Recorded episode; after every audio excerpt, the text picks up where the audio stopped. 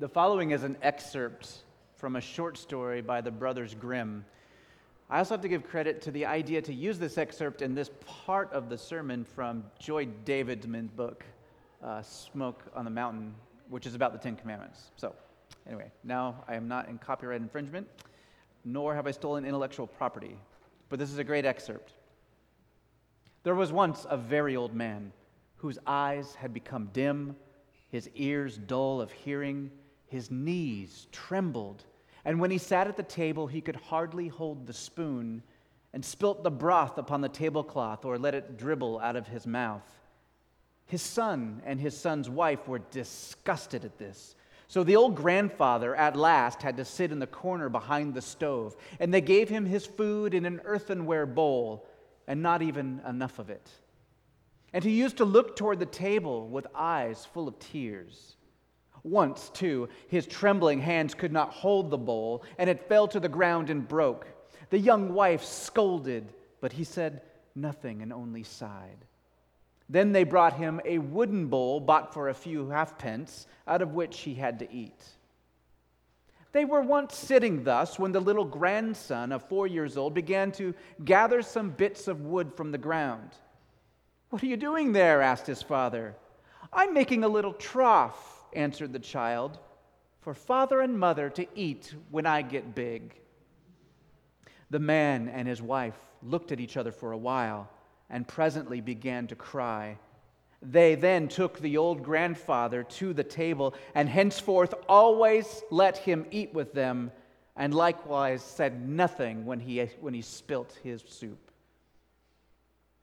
Exodus 20:12 Honor your father and mother, that the days you have may be prolonged in the land which the Lord your God gives you.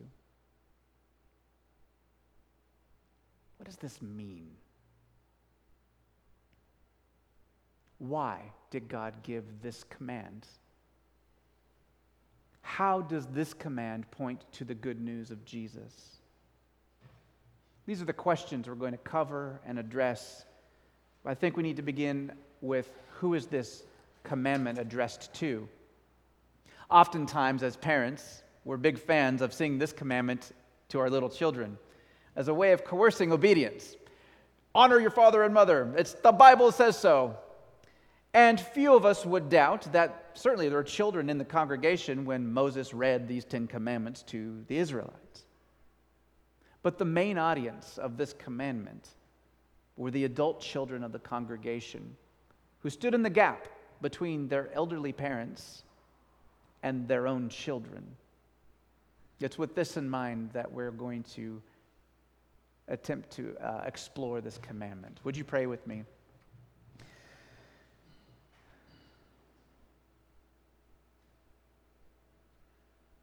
Lord, all of us are products of our parents, for good or for ill, with memories of joy or memories of sorrow.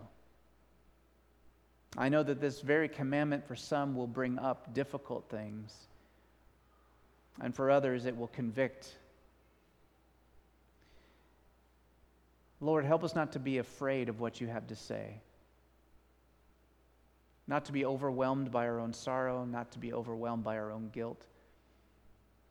But in the power of your Spirit, would you open our minds and your hearts to your heart? Would you show us why this commandment was given, what it means, and how we can live into it? Show us, Lord, how it's good news. Amen. Honor your father and your mother. You've probably noticed by now that the Ten Commandments are very ambiguous. In fact, the Ten Commandments, I think, are intentionally ambiguous. The Ten Commandments are not designed to be case law. They aren't intended to describe every single situation that you could ever encounter as a human being. They aren't even designed to answer the what ifs of life or the what abouts of every situation that could occur. The Ten Commandments, then, are primarily a gift to us. They're an expression of God's heart. They are His ethic for human life. They are part of God's self revelation to you and to me and to His people. The Ten Commandments invite us then to be creative and thoughtful. They invite us to mature and to ask not what we can get away with, but how we can best embody the ethic of God. So, yesterday, we, uh, as a group of men, talked about encountering our limitations as human beings. And it was kind of providential how that topic was stewing in Ian's heart as he prepared uh, to, over this uh, men's retreat. Um, Patrick McAvoy shared some things about Sabbath that he has, has been learning over the past year. That wasn't planned. It was kind of, and then I preached on Sabbath last Sunday. So it all just comes together. And we had some great conversations about what does it actually look like for an entrepreneur or a teacher or someone retired to, to live into Sabbath, all of us in our different stages of life. That's what the commandments ask us to do. They present the ethic of God's heart. They say, here's what's behind it. By the way, I made you, so I know you're pretty smart people, and I put you in community so you could bounce things off of each other. Be creative, be thoughtful. What does it mean to live out the ethic of the Ten Commandments? So we got to do a little bit about a little bit uh, of that about Sabbath yesterday. So the fifth commandment that we're dealing with now doesn't tell us exactly how one honors their father and mother in every situation, but it does get us started on a trajectory. So we better talk about what it means to honor someone. The Hebrew word for honor in this sentence is kabad, which means literally weighty or to add weight or to give weight. Uh, in fact, the mantle that a king used to wear was intentionally heavy with lead and stones. It was a reminder that the king wore an honor or a weight about him. Uh, it was a reminder that your position, though given by God, is important, that you wear the weight of, uh, of, your, of your title. It means weighty. Uh, as such, honor includes obedience, but it's more than just obedience. It has this connotative range of meaning uh, show respect, to glorify, to exalt, to prize highly, to show affection. To honor someone, then, is to treat them as though they were weighty, as though they were important, as though they are worthy of respect. That's what that means. It could mean to give weight to their needs, like, do I consider my father and mother and the needs that they have? Do I give weight to their situation? It could be to weigh their advice without immediately discounting it as, you know, if, especially if you have adolescents that we're prone to do that. Or actually, any stage we think we know pretty well, don't we? Uh, oh, that my parents are so last generation, and uh, uh, we, we're sometimes quick to discount the things that they have to say. So it might mean to add weight to what it is that they're saying. It also means, if as followers of God, to weigh what they're saying against Scripture. Is what they're saying actually worthy of honor? That's another thing uh, that, that, that the sentence can, can mean. As people of God, granting honor means weighing what they say and treating them with honor. Weight. There's another detail in this command that's unique. Most other ancient cultures in the ancient Near East took it for granted that fathers were to be respected and honored. In fact, in Bedouin societies, these are like the nomadic people that uh, I, I, think like the sand people from Star Wars are. Come on, I, I, always thought they were kind of taken from Bedouin societies, but whatever. Uh, in Bedouin societies, fathers had unlimited rights over their children uh, and over their homes to dishonor a father in those cultures was to potentially be uh, worthy of the death penalty. But only God gives the command to honor fathers and mothers. Only God brings women up to the honorable position of, uh, that human societies uh, up until that point had only set aside for men. Only God does that, only in these Ten Commandments. That is amazing. So we're beginning to get a sense of what this commandment is. The next question is why does God give this? I, I always want to ask that question when we're going through the Ten Commandments. It's his top 10 list. Why does this one make the top 10? Part of the answer to that question, why does God give it, is answered by its position in the commandments. So let's just do a little recap. The first and primary commandment is, You shall have no other gods before me. God knows that our life is found in Him. He knows that if we pursue false gods, it will lead to our death and destruction. God isn't like so petty that He's worried about competition, He's worried about you. And if you go down a path where you're worshiping other gods, things that you think will give you life that God knows won't give you life, you will die. And so he wants us to have life. He's, he points us to himself. That's the first commandment. The second commandment, the prohibition against idols and idolatry, reinforces the first commandment. And it reinforces it at our most vulnerable point because you and I, uh, we are prone to take the good gifts of God and to turn them into little gods themselves. From food to sex, work to recreation, anything in any concept can become an idol to us. So, God warns us to resist that urge and to look for life in Him, not outside of Him. The third commandment, of course, you shall not misuse or take the name of the Lord uh, your God in vain. That speaks of the temptation that we sometimes have to, to take our relationship with the God of the universe and turn it into a commodity. You know, in those cultures, people used to curse other people in God's name. Uh, not many of us do that. Sometimes we use a slang word, I guess. Um, but another thing that we might be more gu- guilty of is taking our relationship with God's name and our association with it and stamping our previously thought of agendas and our perspectives in life and saying God is or this candidate is God's candidate, or uh, I am uh, rolling out this policy and God is behind this. We need to be very careful of how we put God's name onto our agendas. And I would say that's never a great idea, right? Like, if it's not found directly in Scripture, we should probably not say, God is definitely for this. God is definitely for my team or my movement or whatever it is. Okay? Uh, conversely, in our culture, where we uh, are surrounded with kind of a more secular worldview, uh, where we have a lot of nones today, not nuns, N-U-Ns, but nones, like people un- uh, unaffiliated religiously, where people don't often turn to the supernatural. Taking the Lord's name and not misusing it means also using it. It means like He's given you this great gift. You get to talk to the God of the universe. You know the name of Jesus. Like, pray to him. This is a, a, a great, great asset that we have. So, this is uh, that, that third commandment. And the fourth commandment to remember the Sabbath and to keep it holy is a reinforcement of the first three commandments. By observing Sabbath, we are saying, hey, I'm not God. I'm not limitless. I, uh, I am made to work, but I'm also made to rest. And Sabbath rhythms rest us. And they also turn our attention towards worship.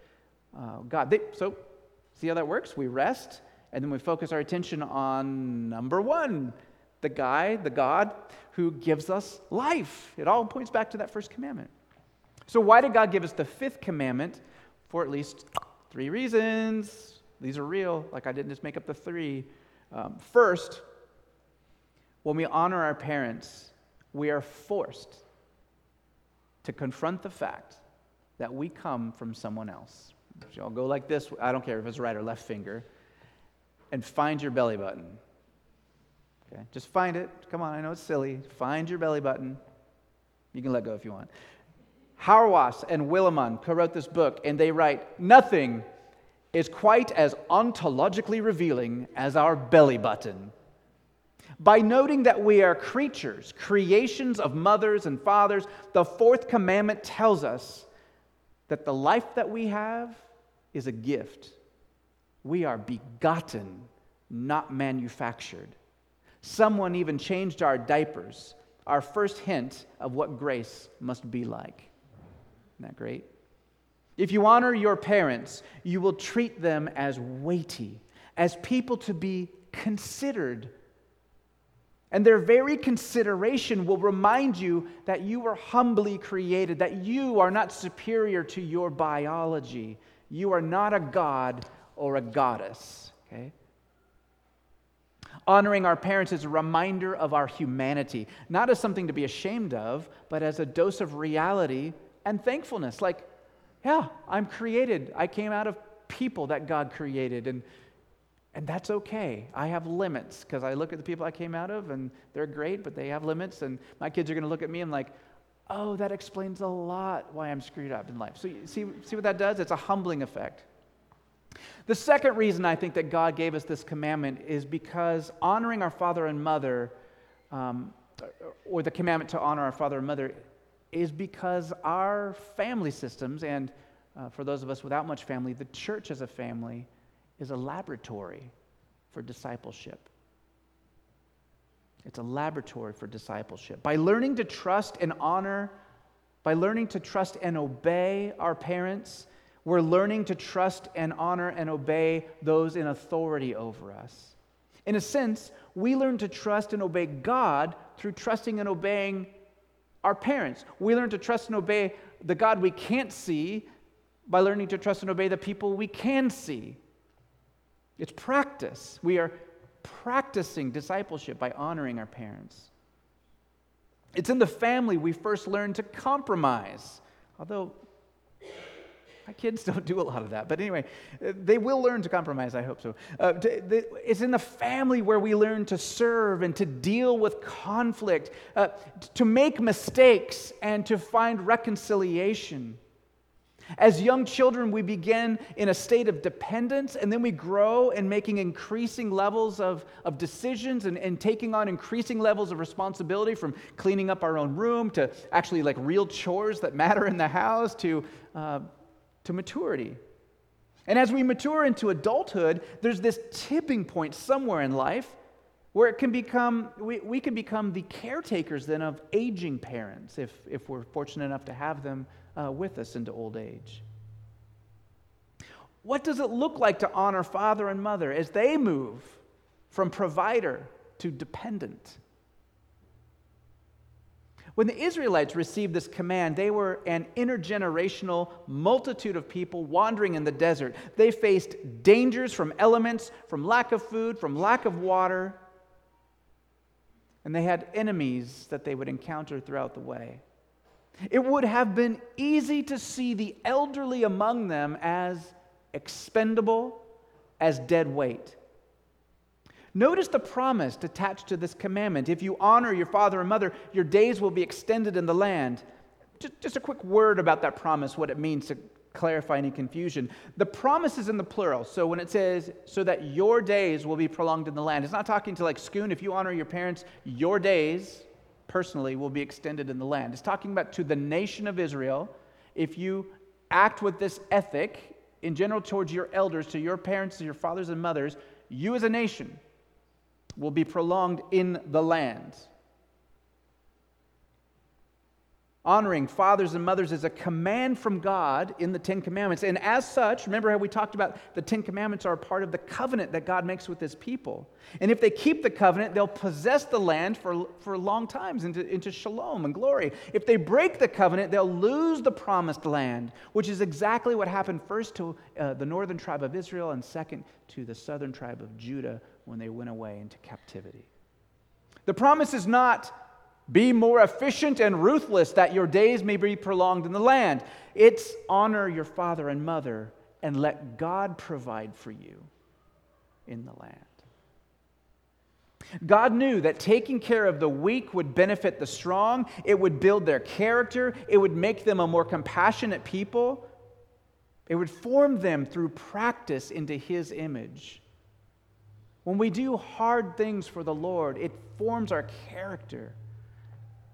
If you just are always cutting dead weight, making things simple on yourself, you can have the illusion of peace, but anyone can be at peace when there's not stress around. Yeah. Far too many of our elderly fathers and mothers, sisters and brothers are sent away and neglected. And this is complicated in our day and age where people are living longer and healthcare costs are getting more expensive and people are having issues like they just didn't live that long back then. And so this, these are complicated issues. And uh, for some of us, uh, the care that our, our parents or our grandparents need is beyond our capability. And so, uh, you know, an assisted living or something like that is appropriate. Uh, but also regular visitation. Ask Julie Donath, who works in one of these places. It, it, people get lonely, and uh, it just makes me think too. Like if you've ever wanted to volunteer and uh, go sing to somebody or play a game with them, if you like that kind of thing, talk to Julie because she will hook you up. Honoring parents is a lifetime of exercising the discipleship muscle of service. Someone wrote, If you can love honor and serve your parents, you can serve anyone. No one gets under your skin like family. If you can honor your closest relatives, you can put up with almost anybody. There's a flip side to that as well. Parents who were in the congregation with Moses read this commandment. And parents among us today, isn't this a call for us to be honorable? Isn't that implicit in this command? If God gave us the command because the home is a laboratory for discipleship, then parents, what does your behavior, what does your life say about God to your kids? Are we reflecting Him well to our children? Are we gracious and humble? And parents, since we are not God, do we practice the humility to say the nine, nine of the most important words a parent can say? Here they are. Husbands, this works pretty well too. I was wrong. I am sorry. I love you.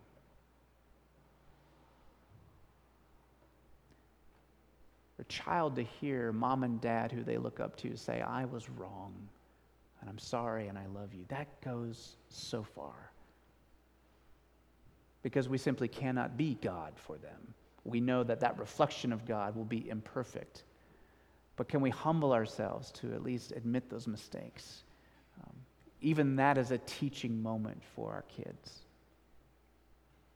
The fifth commandment gives us a not so subtle reminder that people are watching us. So, we've heard a bit about what honoring parents means, and we've heard some reasons that God gave us this commandment. We've covered the fifth commandment, but there's places the fifth commandment doesn't go that I want to go. Uh, I don't know about you, but I've got a bunch of, yeah, but what if? Or, yeah, but what about? Yeah, but what if your parents tell you to do something that's against God's will? What does honoring them look like?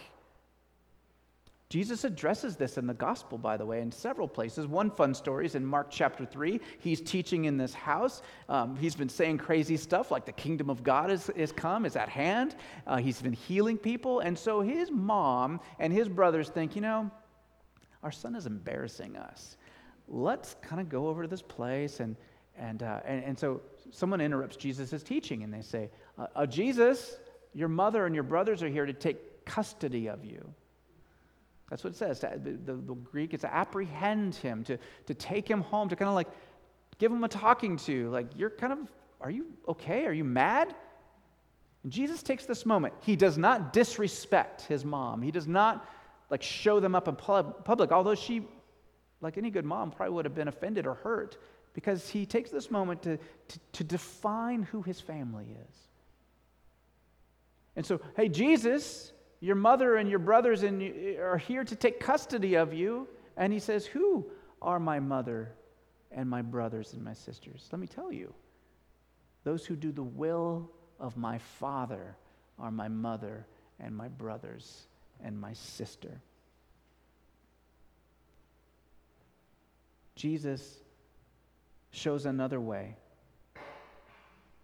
Besides dishonoring his family, and just going along with the status quo like a good son.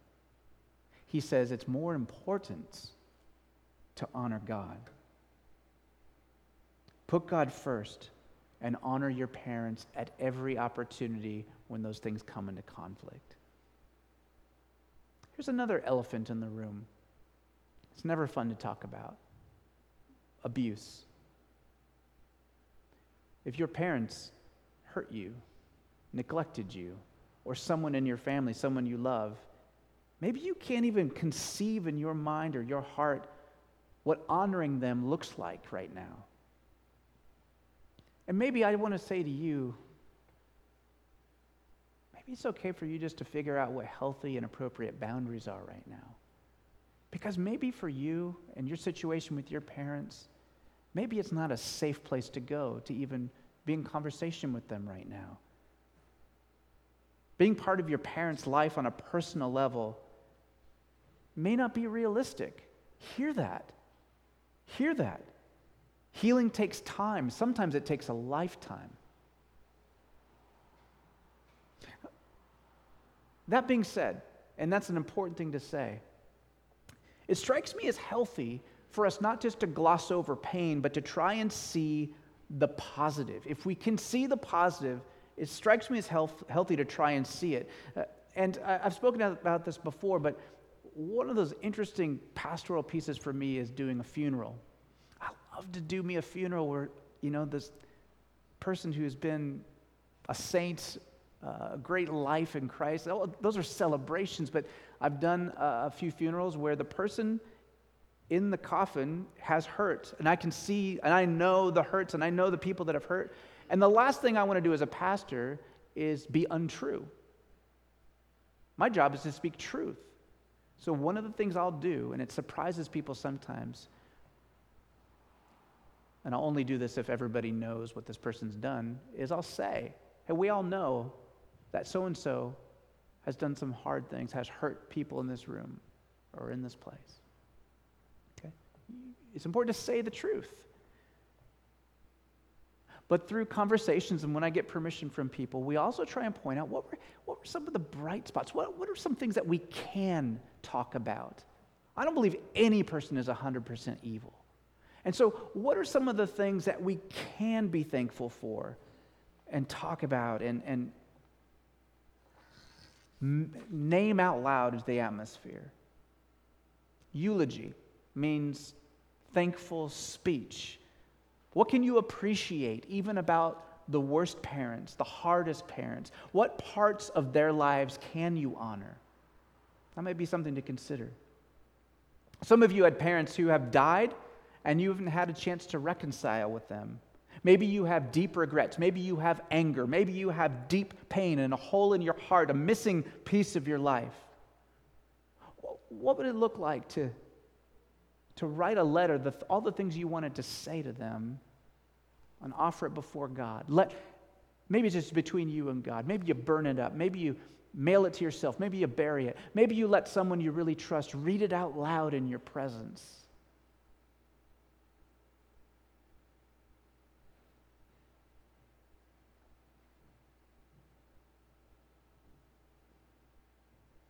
Whether we've had abusive parents or absent parents or deceased parents or even the greatest parents, we are all aware that we've had imperfect parents. Maybe God, in fact, I would venture to say he has, but think about it. Maybe God, in his grace, has given you surrogate parents along the way. Men or women who have acted as spiritual parents, foster parents, mentors, encouragers. What would it look like to honor them? As you're thinking about your own parents and finding yourself unable, finding the pain too deep, who has God given you then as helpers along the way? When's the last time that you thought to reach out and to remind yourself or to remind them of the, the, the thing that they did for you or that thing that they said for you that maybe they didn't know was such a big deal? What would it look like to honor them? I brought up some extreme examples because I thought it'd be malpractice just not to talk about those hard things, right? We brought up extreme examples of abuse and loss and neglect. Those are real things that I know a lot of us have struggled with. But what about parents who aren't bad people? They just aren't maybe worthy of respect in the sense of their life choices. You can find lots of good qualities about these parents, maybe, but they're not followers of Jesus. They don't make honorable choices with their money or their time. Maybe in your eyes, they've been irresponsible with their life choices or with their financial situation, and now they're in need. And now what? Uh, how do we honor them in the sense of give them weighty, honorable, biblical respect? Let me say two things as clearly as I can. First, this commandment of the Ten Commandments is intended for parents who are followers of God. Okay? The Ten Commandments, all 10 of them, are not intended for anyone outside of the family of God. It's just the way to, you can't expect someone who doesn't follow God to follow the Ten Commandments. Well, why would they? How can they do that without the help of God? I mean, that's impossible. That's something the Bible, God Himself, wouldn't even talk about. I mean, a lot of times we think, oh, it'd be better, the world would be a better place if people followed the Ten Commandments, and we try and push the Ten Commandments on people who have no relationship with God. Yeah, I mean, it'd be maybe better if they did the things, but people that don't like follow God have bigger problems than whether or not they follow the 10 commandments. Okay? So these are not for people who don't follow God. Second, if you uh, or, or if your parents are not followers of Jesus but you are, there's lots of other commandments that make it your prerogative to care for them. Okay? So you may not give them honor in this. So let's, let's just make an example. Uh, you came to faith later on in life. You didn't grow up in a home where your parents go to church, and um, they're fine people, but, you know, they're like way in debt. They overspend all the time, and uh, they self medicate all the time, and there's all this family drama all the time. And it's like, I want them to have a new life. I also want to honor them. It, here's what this means you cannot honor them in the sense of, I just so respect your life and you really point me to Jesus. That's, that's the honor of the Ten Commandments. We can't put that honor artificially on someone else. So, what can we do?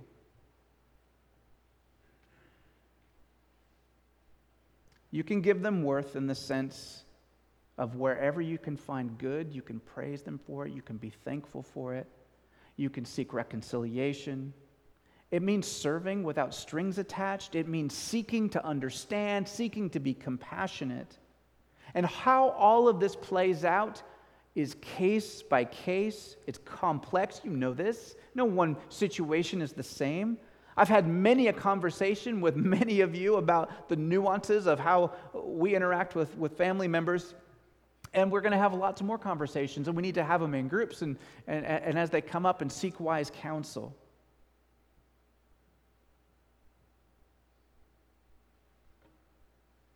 We need Jesus' help to do the most loving thing that honors him and is truthful to our family. Right? Maybe the most difficult thing is to honor our parents who are believers and are at the same time like sinful and flawed. Honoring parents who are difficult to deal with, who sometimes reflect our own flaws That's why they're so hard to deal with because, oh my gosh, I'm just like that, uh, only magnified in them. Um, how we need Jesus to give us patience, how we need Jesus to humble us and to remind us how difficult we can be. And if you're a parent with parents, how we need Jesus to help us when we feel like we're failing at both ends of the spectrum.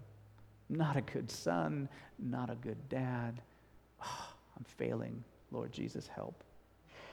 And it's here, in the beginning of working out this commandment in real life, that we see where this commandment is pointing. It's pointing to the punch in the gut reality that we are, sin, we are sinful, and that no matter how hard we try, we often fail, and we often fail horribly at honoring and being honorable. And it seems to me that since all parents are flawed, there is a disconnect here. That we hear this command to, to, to, honor in terms of obedience, but it's met with skepticism. Why? Because we've never encountered someone who is fully worthy of our obedience. We always hold back. And maybe I should say, rightfully so, because we've been hurt enough times, because we know our own heart, there's a longing inside of us when we really dig into this commandment. And the longing is for, I think, healing and reconciliation that seems almost impossible, seems unrealistic. And that's where this commandment points to Jesus. By becoming a human being, this is, this is where theology is important, by the way. By becoming a human being and a human son, Jesus is able to take not only all of humanity on himself, but all children of humanity on himself. He's not only obedient to the Father on the good days, like when he's doing miracles and walking on water and healing people, he, he's able to obey even into death on a cross. How could he honor his Father like that? Because he knew deep in his heart how good and trustworthy his Father is. He knew that despite the way things felt and appeared, and they felt and appeared horrible when you're in a garden on your knees and your capillaries are bursting blood because you're so stressed about what's to come. Don't think that Jesus did not suffer.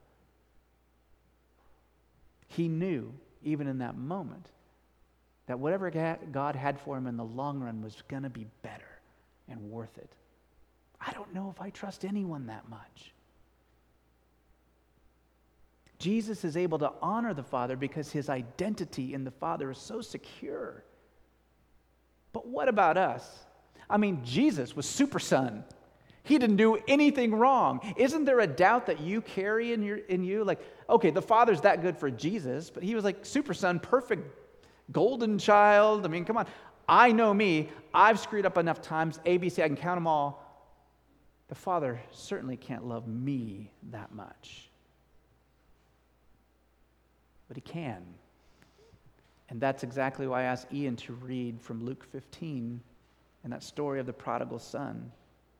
The story, of course, destri- describes this son who does not follow the fifth commandment. He, in fact, breaks it like famously. Uh, in a sense, saying, Father, I wish you were dead. Uh, give me my inheritance now. You are so lame. This family stinks. I'm out of here. I'm going to go live it up. I mean, he completely dishonors his father and leaves. And in the story, the son comes back after he reaches the end of his rope. I love the line after he comes to himself. And he realizes his sin and he comes humbly back with his tail between his legs, not to ask back in the family. That would be way too much. He comes back to ask if he can just be like one of the slaves in his father's house. At least he would have three square meals a day and a place to lay his head. And the father in the story breaks all the rules of his day. By the rules of the day, the father of a family like that would be expected to take the son into the public square, humiliate him, beat him. This is expected not out of like some sense of revenge, but out of a sense of cultural society. It would be expected because the other fathers around in the village would want everyone there to know you don't treat fathers that way. And we're going to make a public spectacle of this. And it kept order in that type of culture that was much more interconnected than our individual culture is. But instead, this father breaks all the rules. He runs. Men didn't run, elder men didn't run back then. He runs to his son and he wraps him in his loving arms. And he places the family ring on the son's finger, instantly indicating, No, no, no, you're not going to be my servant. You're going to be my son. You're wearing the family signet ring. He clothes him and celebrates the return of his son. And of course, Jesus' point is he's saying to you, brothers and sisters, that's your father. That's how he is toward you. Through faith in Jesus, we're enveloped into the loving arms of the Father. Through Jesus, our sin is washed away. We're made new. We're part of the family. We have new life. So rejoice, you've been given new life in Jesus. No longer do we have to follow the commandments out of sheer willpower and obedience. Now we can be joyfully obedient, knowing that we're loved and we can express that same grace toward our parents, toward our kids, toward the elders in our congregation, toward the people who are spiritual fathers and mothers to us. And as people watch and it catches on, and we continue to point to the reason for all of this, it can be transformative. Would you pray with me?